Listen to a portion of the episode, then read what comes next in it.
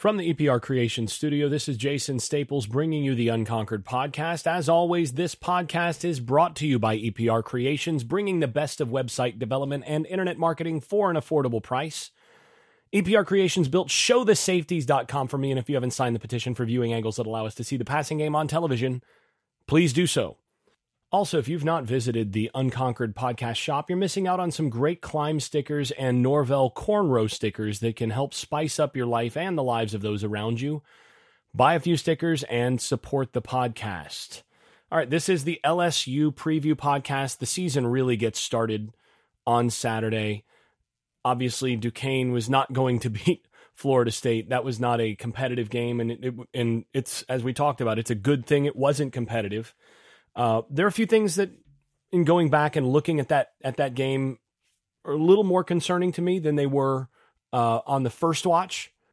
Specifically, some mistakes on the offensive line. I, I don't think the offensive line played as well on a second watch as what it may have seemed from the first watch. The backs did a lot of things to help compensate for some some mistakes on the on the offensive line where guys whiffed or or they struggled picking up some twists and things like that that that's a little concerning coming into this game, and that's the sort of thing that you want to be able to clean up between week zero and week one for sure. So we'll see whether or not those things get fixed, or whether or not Florida State's still going to have more trouble on the offensive line uh, going into the remainder of this year. And and again, that's that's something that uh, that is going to be a major factor in this game. Nevertheless, I still think the Duquesne game represented a nice step forward for Florida State because of the way that they basically double tapped an inferior team in the first quarter, which is something that they have not done in a very, very long time. I mean, that's a game that might have been competitive, or at least would have been more competitive last year. It just would not have been uh, quite so so so easy looking for uh, for this team last year. So good step forward. But let's go ahead and get to the LSU preview. Uh, first things first. I think this is a very, very difficult game to project. I mean, these two teams still have so many unknowns. LSU has a ton of talent, but they did not play up to that talent by any stretch last year. And the culture kind of fell apart in Baton Rouge uh, over the uh, Cookie Monsters last couple of years. And you just wonder how quickly they're able to build back that culture. And they took a bunch of transfers. You think Florida State's transfer heavy. I think they took 14 last year.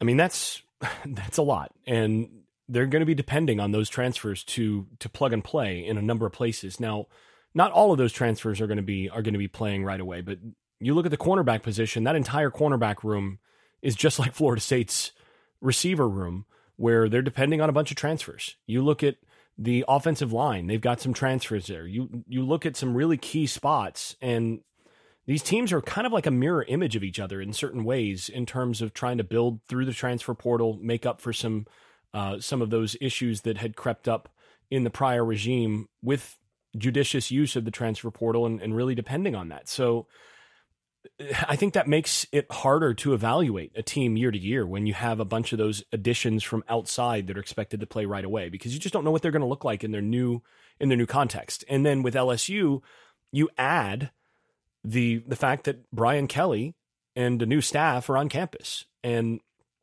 again, that makes it much more difficult to assess in what's going to happen for LSU, what they're going to look like, what they're going to do, how that personnel is going to fit with the with the coaching staff. It, there are just a lot of unknowns in Baton Rouge, and again, those of us who followed Florida State closely know that there's still a lot of unknowns coming into year three with Mike Norvell. So this is a very very difficult game to project, and it's one that I'll do the best to go through what I I think, but there's not a whole lot that we really know coming into this game and and and so this is going to be a game that's going to show us a lot more than we than we knew coming coming into this game about both teams. Now the first thing I want to do is is talk about what to expect from Brian Kelly and that new staff, at least as far as we know and what we think we know about the various people on that staff. So this segment brought to you by Lewis Marquez of Keller Williams Realty in Jacksonville, Florida.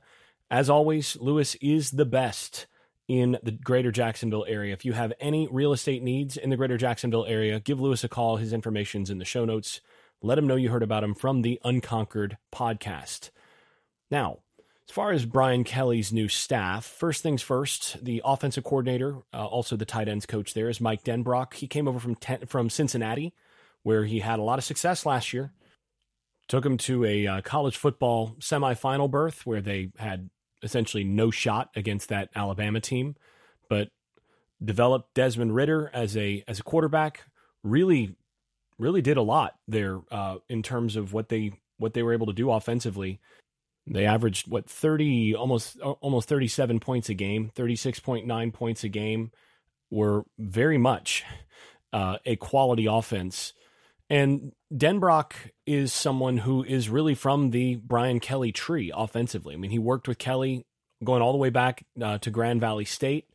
He was with him for seven years there and then was at Notre Dame for seven years with Kelly. So what that means is Denbrock is really running Kelly's offense. So this there's a lot of familiarity there.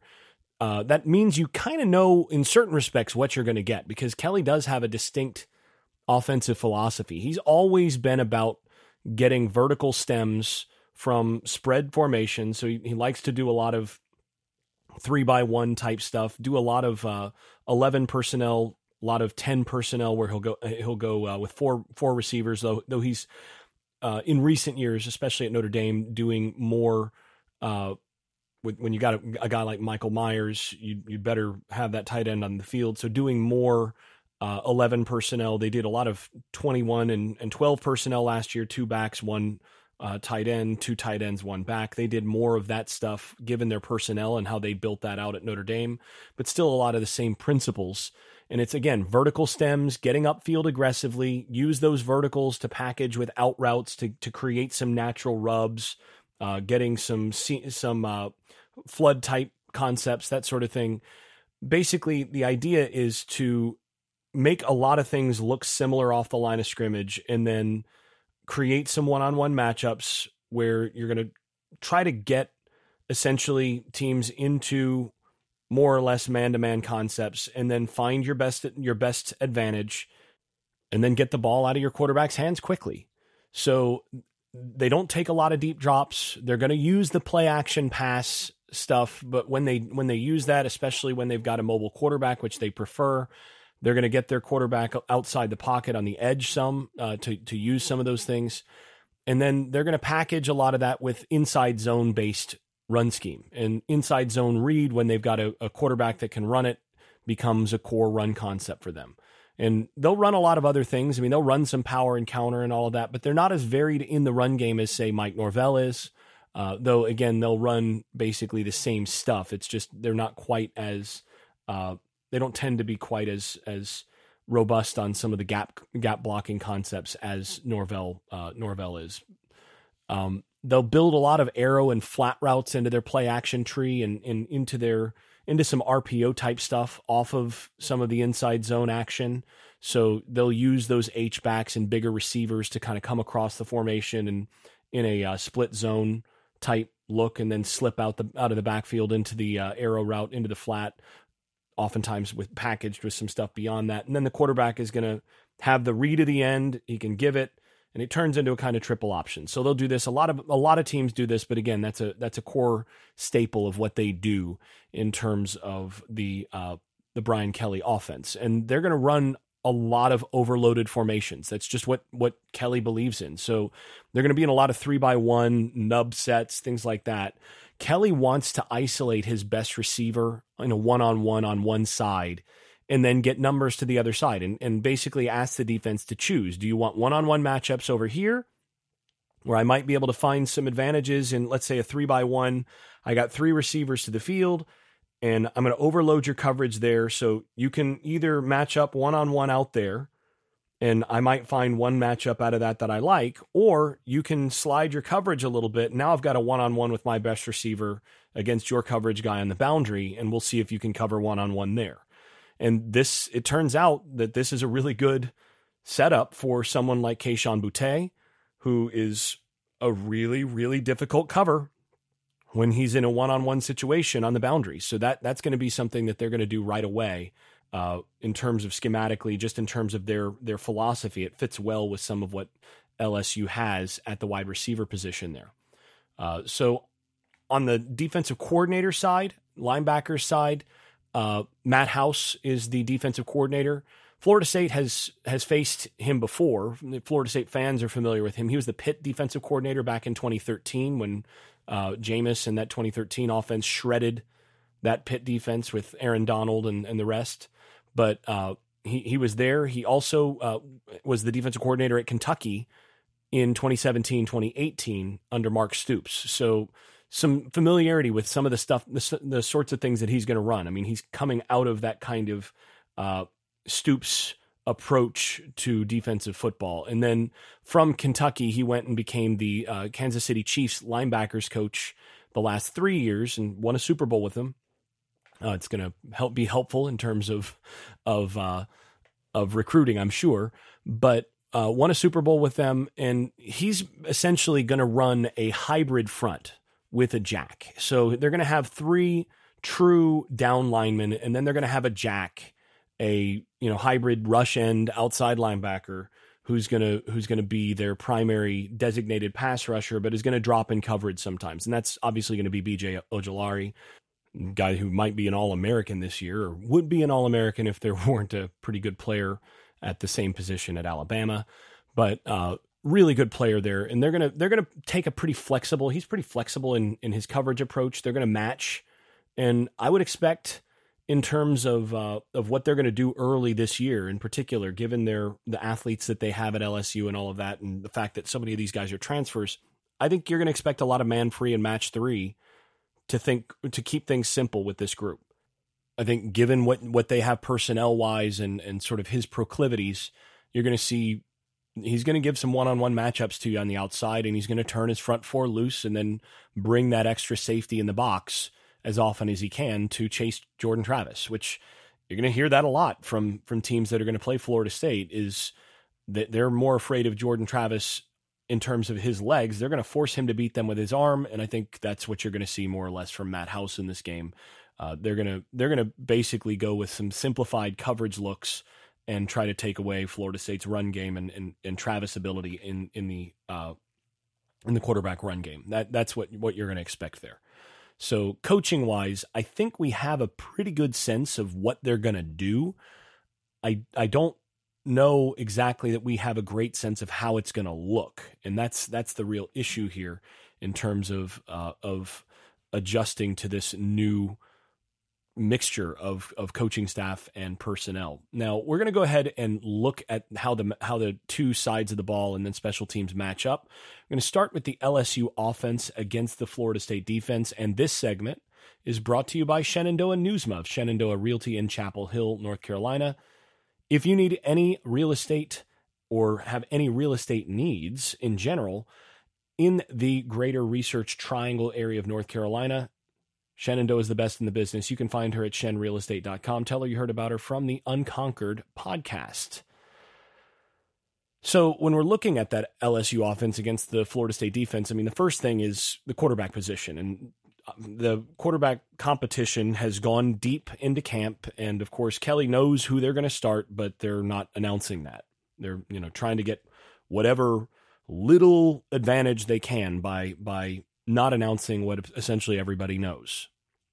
It's one of those things that lots of coaches do. I'm I've always been very skeptical about how much of an advantage that actually gives you. I mean, thinking about this in terms of preparation, Florida State's going to prepare for what they think LSU is going to do, and I don't think that's going to change a whole lot, regardless of which quarterback is on the field. Uh, what the quarterbacks are capable of, is I think a little bit different, but I don't think they're going to call the game all that differently for either one. So I don't think it really matters matters in terms of announcing it or not. In any case, it's going to be either Jayden Daniels or Garrett Nussmeier. I think Daniels is going to be the guy. Nussmeier is a really strong-armed young guy, more of a push the ball downfield type. Wouldn't be surprised if he if he played a little bit in this game, but I, I don't I don't expect it. Not unless uh, Daniels really struggles. But you know, Nussmeier is a good prospect for later on. He's still young. He's still learning a new offense and all of that, but uh, is a good prospect. And again, kind of a gunslinger is is is how you'll hear him described. Big arm, really can push the ball to the outside parts of the field and and down the field.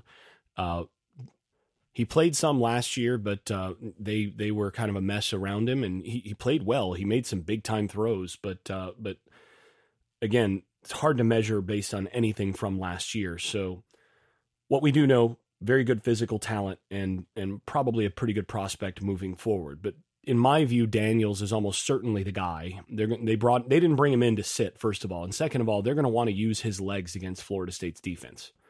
Daniels does have a very high ceiling. I mean, I, I thought he might have been, you know, one or two in terms of the best quarterbacks in the country coming out his senior year of high school.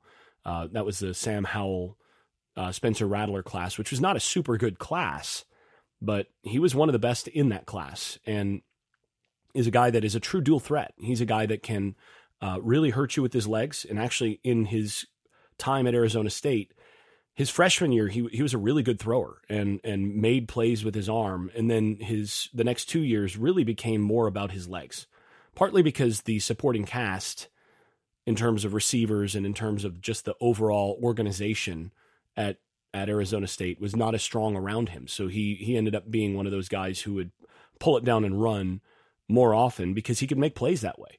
And that actually has to be pretty concerning for Florida State coming into this game because he he does have the capacity to make all the throws. He he can make every throw. He's got a strong enough arm. He can throw on the move. Uh, he can he can throw the deep ball well. Can push it down into the seam. Throws those outs well.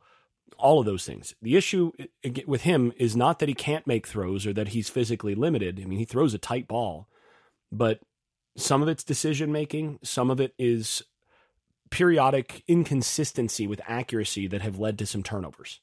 And that's something that Florida State's going to count on in this game. Can they get him uncomfortable?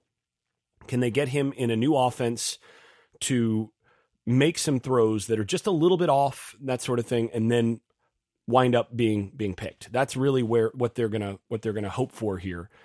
But I, I expect to see him be the guy, partly because I expect to see them run a lot of zone read and then that zone read slip play where they're trying to get somebody out on the edge and and give him an easy throw with some big play options behind it. So you run the post from the other side.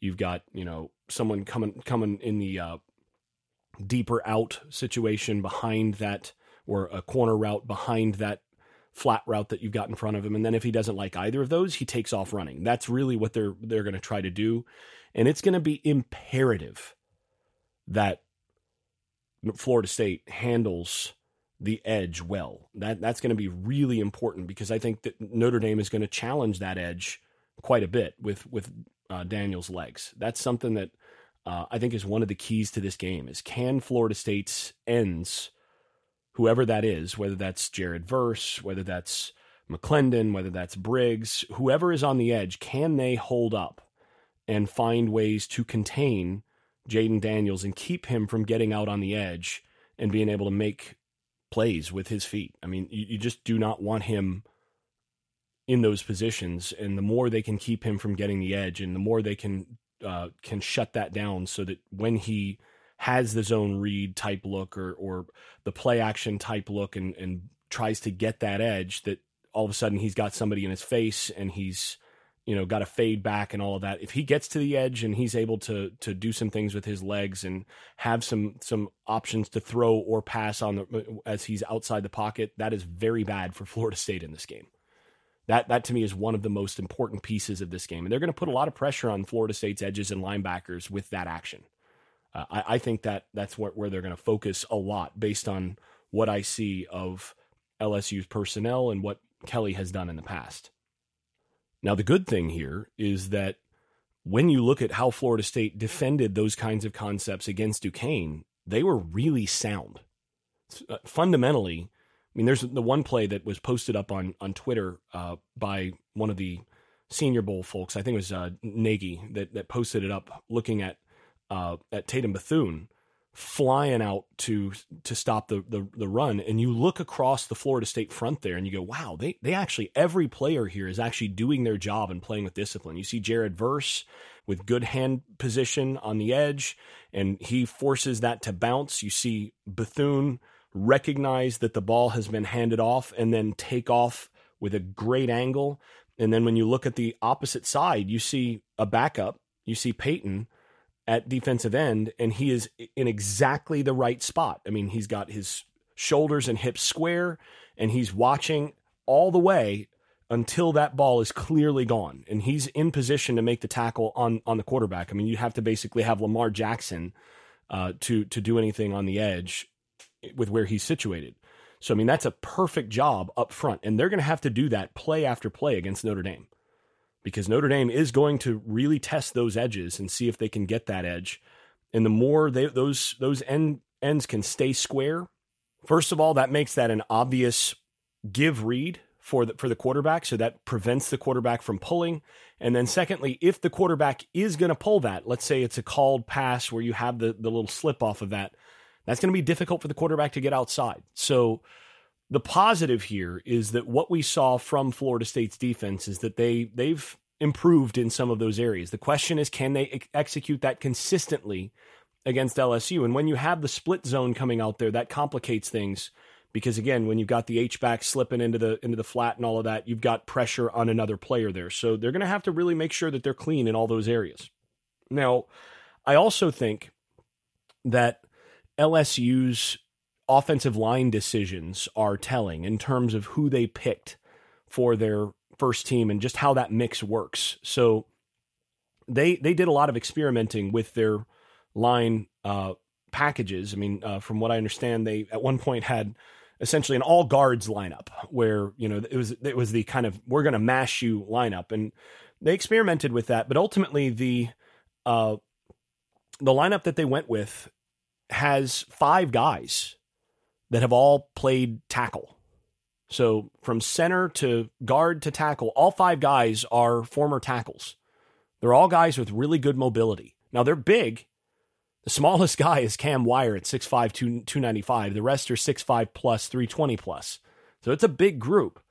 But basically, what they're doing is they're aiming for length and guys who are mobile enough in pass uh, in pass set type stuff. They're gonna they're gonna be airing this ball out this year with with what they've got. I expect them to throw the football a lot.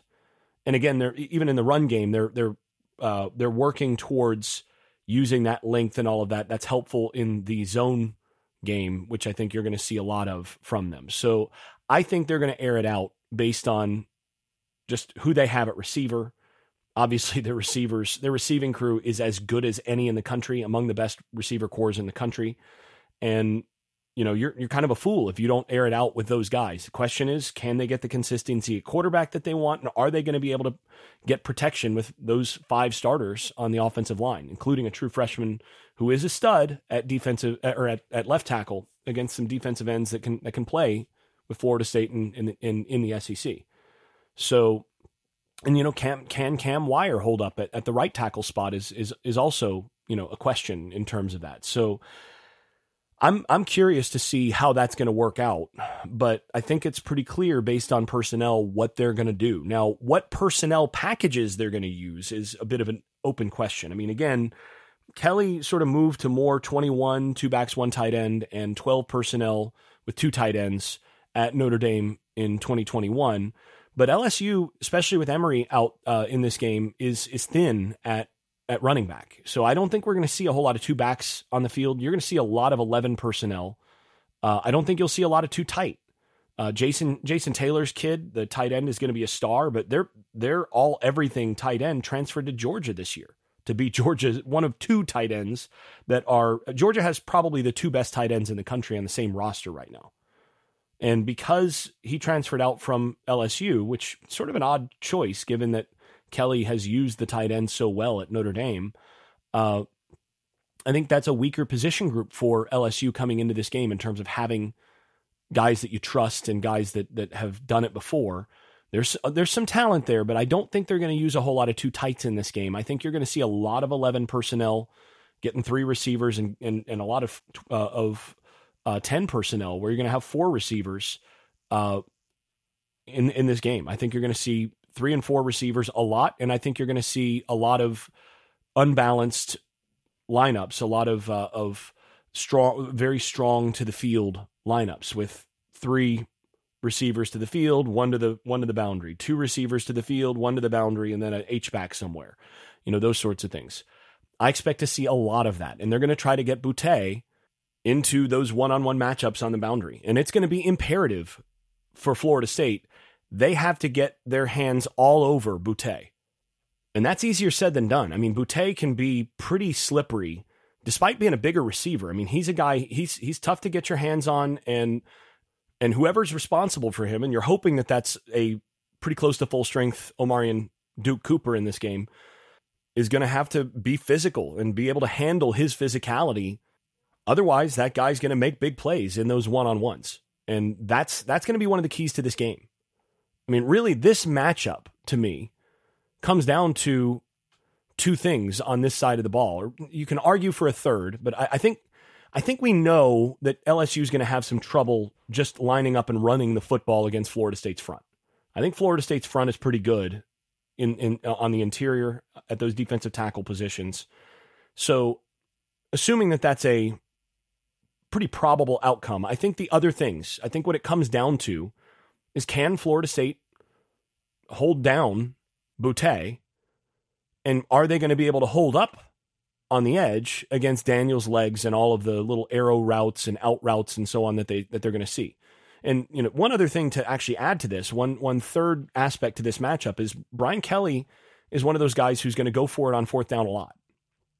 I mean, Florida State fans know about this from the 2014 game where it was infuriating to watch how he would use a lot of these shorter passes and, and patient run calls and so on on third down to get fourth and short. And they got a lot of fourth down calls that kept that game close, kept getting it on fourth down. Florida State's going to have to be aware of that and be able to handle some of those dink and dunk passes. And I mean, I think you can put this another way. Can Florida State keep LSU, and again, especially Boutte, from explosives in the passing game, while also then limit, limiting the dink and dunk stuff off of the zone read and and play action quarterback on the move game.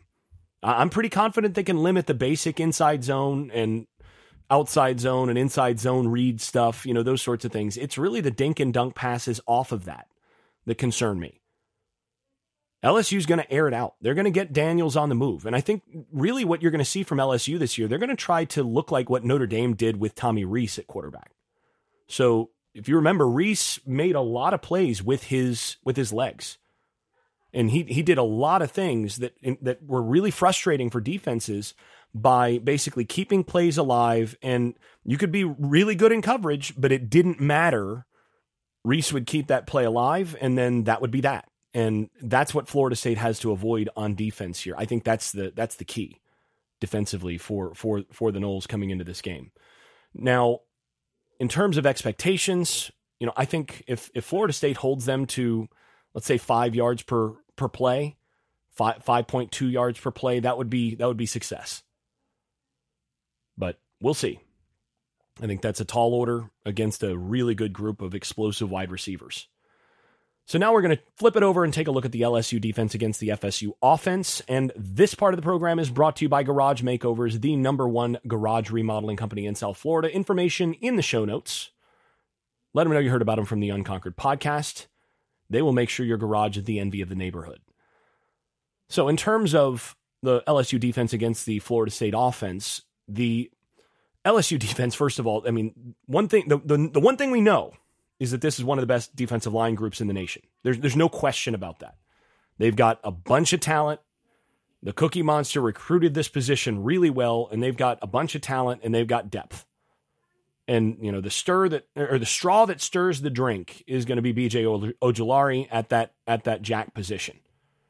He he is really impressive. He gets upfield really quickly, and he's going to be a problem for Florida State's offensive tackles.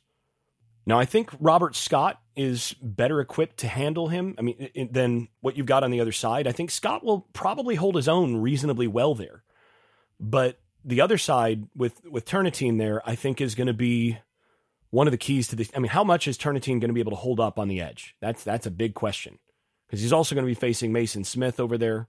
Uh, there there's that's going to be this is going to be a tough matchup for Florida State on the offensive line. It's one of the better defensive line groups that they're going to play. I mean, they're not quite as as dominant, I don't think, as the Clemson group, but they're in you know they're in the a comparable tier. This is a, a really talented group, and I, I see people pointing out that yeah, Maason Smith, you know, most of his damage came against an FCS team last year. He struggled a little bit in other games. You know, why is it that you're seeing all this hype or whatever? he was a true freshman. And the talent is there, guys. I mean, yeah, I understand why the hype is there. When you when you have that size and those movement abilities and all of that, you're you're going to be difficult to block. And he's just now off of his learning year. So, you know, you, they expect this to be his breakout year and it's going to be a tough matchup for Florida State. And then you've got Jaquelin Roy on the inside. And again, a pretty good defensive tackle there. I, I don't think he's actually any better than, than Florida State's defensive tackles. I may be wrong about that. So the interior for, for Florida State is used to facing guys like that. But again, it's not like they've had a ton of success facing guys like that in practice themselves. So one thing I do think you're going to see from Norvell in this is there's the old adage: if you can't block them, option them. And I do think there are going to be uh, a number a number of times where you're going to see them give Ojulari things to think about and to slow him down. They're going to read him. They're going to do a lot of those those sorts of things to him.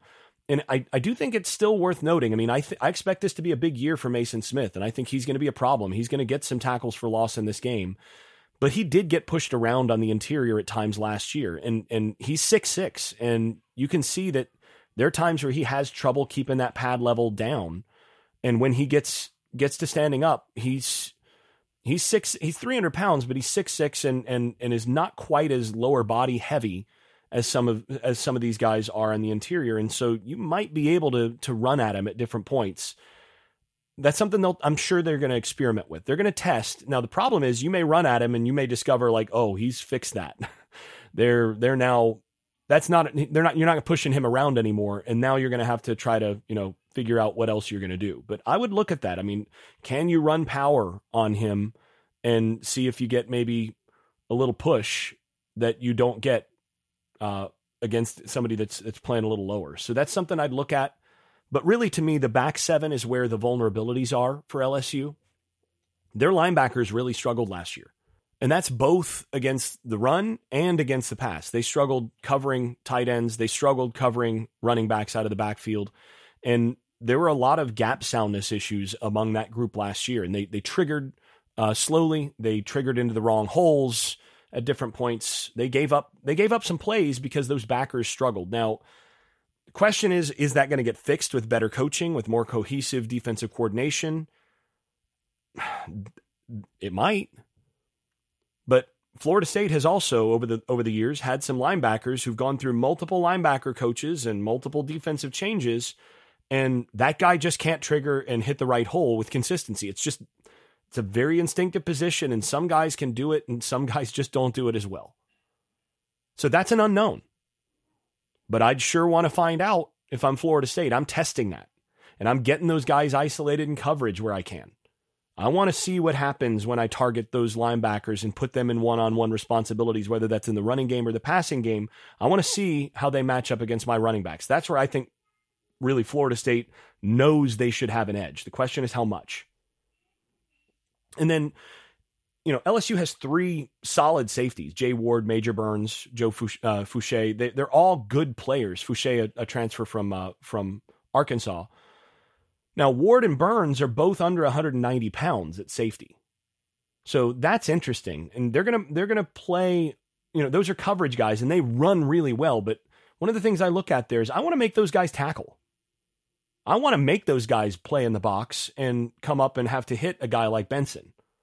See what happens. See how that see how that looks. I want to make their safeties tackle in the box. And I think they're gonna have a safety in the box. But again, that's that's sort of the strength of their back seven is the safeties. They, those guys can cover.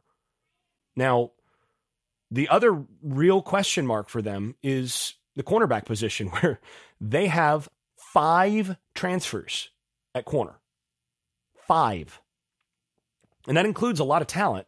Sevyn Banks was a third team preseason All American going into 2021. And then hip and knee injuries slowed him down. And, you know, he was planning on going to the NFL after 2021 and then just didn't have the year that he expected to have, partly because of injury.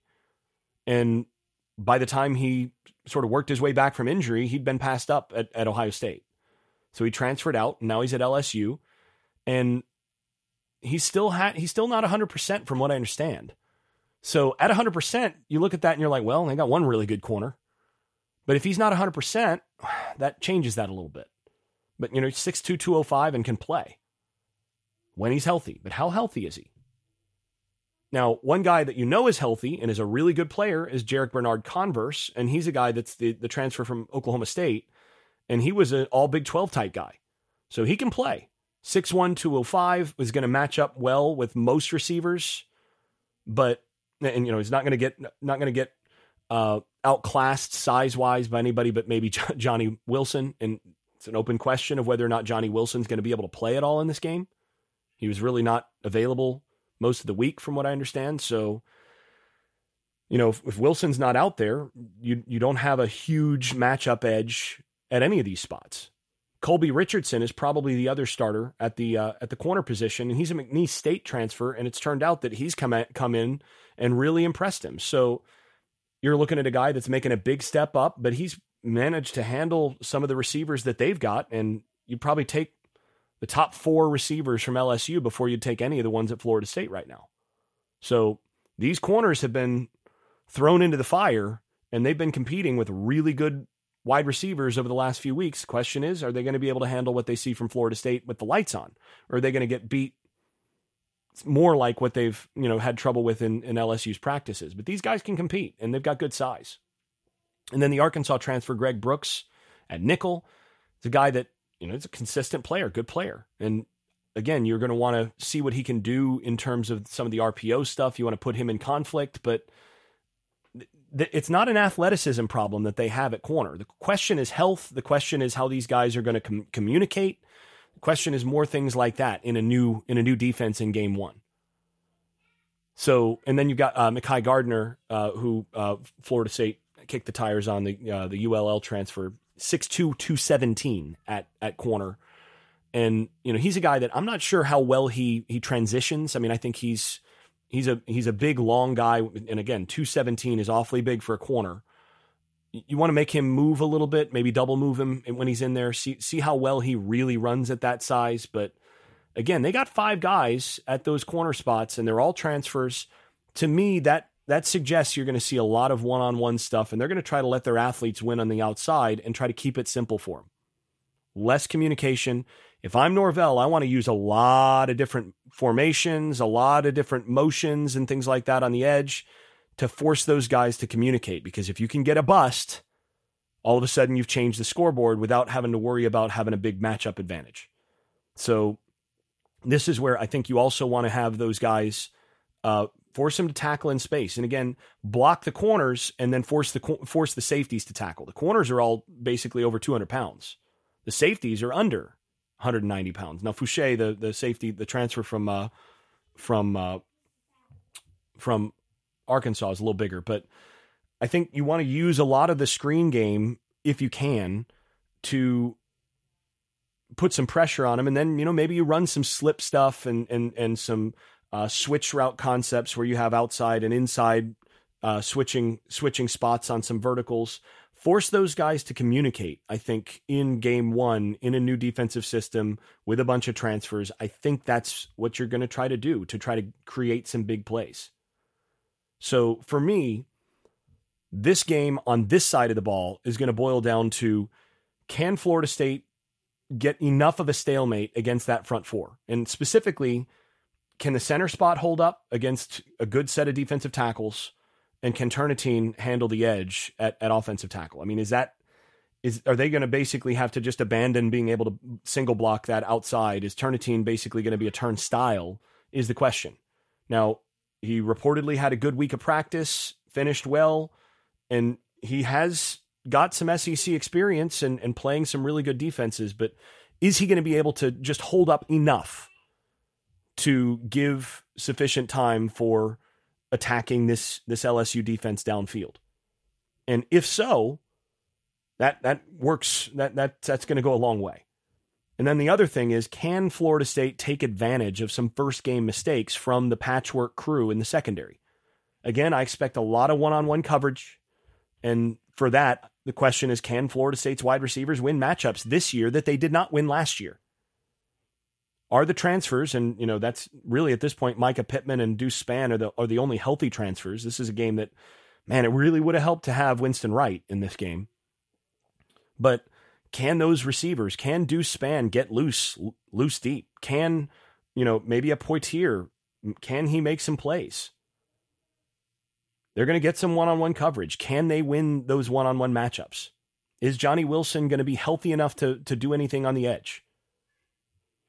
Now, this game, I think, is going to show how much improvement Florida State has made in, on the offensive line and at the wide receiver spot. It's going to communicate a lot about what Florida State's ceiling is this year. Now, I think special teams are total crapshoot. Both teams have really good punters and questions everywhere else. So, flip a coin, folks. Don't really know what to expect there. So, to sum this up, to wrap up the whole the whole thing, what I'm confident about is Florida State's going to find ways to run the football against against LSU. I think Florida State's going to have some success in the ground. I would I think Florida State's going to find ways. I think they'll be over 200 rushing yards in this game. Now, I do think LSU is aware that they're going to find way that Florida State will find ways to run the football, and they're going to sell out to keep Jordan Travis legs contained. So they're going to they're to load the box. They're going to bring that extra safety down a bunch.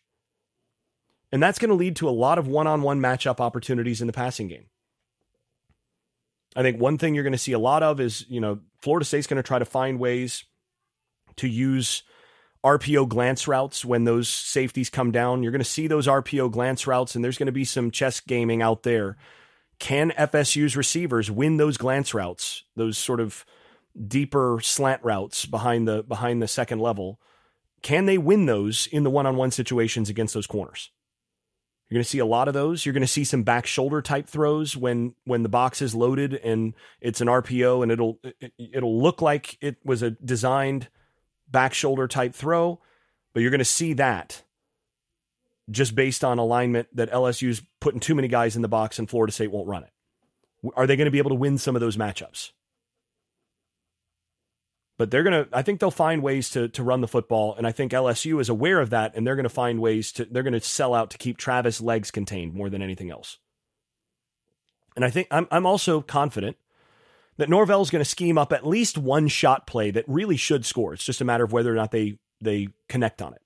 But there's going to be somebody running free at some point against this secondary. There's going to be a couple busts. Another thing I'm confident about. I think LSU is going to have trouble running the ball with their running backs. I don't think they're going to have, you know, 200 rushing yards with their running backs. Instead, I think I'm, I'm pretty confident LSU is going to throw it more than 30, 35 times. I think they're going to air it out. And to me, that means that LSU is going to depend on Daniels' legs to put pressure on, on FSU. So I don't think they're going to run it a bunch with, I don't think they're going to have a bunch of success with their running backs, but Daniels with his legs is really going to be sort of the key to the game for Florida State's defense. And so what that boils down to is which line is uh, uh, in terms of uncertainty which offensive line is going to be able to hold up better against the defensive line. The line of scrimmage is is in question in this game, I think. I think both defensive lines have edges. But how big is that edge going to be? I, I, think at this stage, I would say LSU is in overall better shape due to the injury situation. But again, it's a it's a totally new five and a new offense, so you you just can't be sure. I would I would guess that LSU is going to hold up better, but I you, you can't be sure. I think that's very uncertain. I think how the LSU wide receivers fare against FSU's DBs is uncertain. That should be a strength versus strength. But LSU's strength is a I think, a better strength and is a more reliable strength. Especially again, we don't know really what Omarion Cooper's situation is going into this game.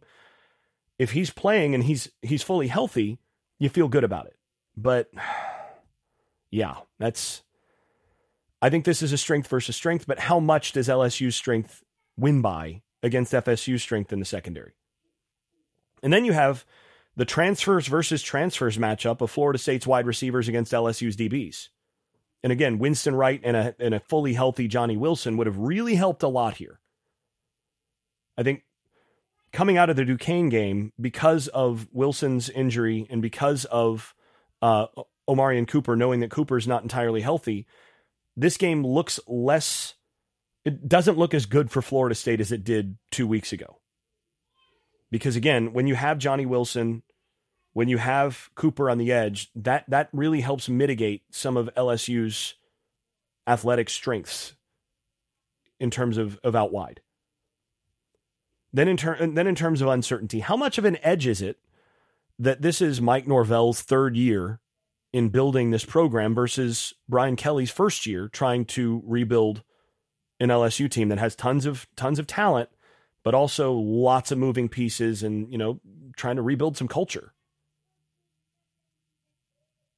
So to me, this game is really a coin flip game. It still is. I don't feel as as good about FSU winning this as I as I would have 2 weeks ago. Because again, it's hard to bet against more talent and better health. right? LSU has more talent and better health. So yeah, not ideal. But I do think that there's a lot to turn around in one off season for Brian Kelly. And with this being game one, there's going to be some cleanup stuff. There's going to be some stuff to fix. And I, I think ultimately that's that's where I just keep coming back to that. And I think we're going to see some a few key breakdowns and mistakes for LSU in this game. You know, key turnover from from the quarterback, uh, you know, a key break, uh, key bust in the secondary, that sort of thing. I think a couple of those sorts of things are going to be the things that ultimately turn and decide this game. And so I'm I think it's a coin flip game. But just on the strength of that and on the strength of I think FSU culturally and in terms of consistency across the board is in a little better place right now than LSU should be, than what I expect them to be under Brian Kelly in game 1. He's a really good coach. They've put together a really good staff. It's just hard to do. So I'm going to go with Florida State to win this game. I think it's going to be very close, but this game could be this good game could be 14 points in either direction. I mean, LSU could win this game comfortably. Florida State could potentially win this game comfortably. I wouldn't be surprised by either outcome. I think it's a coin flip game, but I'm going to go with Florida State winning the game 27 24. I think this is going to be must see TV. A little envious of those who are going to be in the Superdome, but uh, this this is going to be fun, and we're gonna we're gonna get to see if Mike Norvell can get a bit of a signature win at the beginning of his third season as the uh, as the Florida State head coach, and you know that would really establish a lot of momentum. So this is an important game for the program. It's going to be really interesting. We'll go ahead and wrap there. I'm Jason Staples. This has been the Unconquered Podcast. Thanks for listening. The Unconquered podcast is brought to you by EPR Creations, Louis Marquez of Keller Williams Realty in Jacksonville, Florida, ShenRealEstate.com in Chapel Hill, North Carolina, Garage Makeovers of Palm Beach and Broward County, and the Unconquered Podcast shop at unconqueredpodcast.com, which features stickers, magnets, and other Seminole gear. Thanks also to those supporters over at Patreon, where I post video analysis and field questions for the podcast from supporters. I'm especially grateful to those above the dynasty level that is, Andrew Garrett, Brian Leininger, Jonathan Kennedy, Lee Caswell, Travis Smith, Tyler Kashishki, Vince Calandra, and Bert Bertoldi. If you've been enjoying this podcast, please leave a five star rating over at Apple Podcasts or wherever you listen to podcasts. Post us on social media and tell a friend. This has been the Unconquered Podcast. I'm your host, Jason Staples. Thanks for listening. I made this.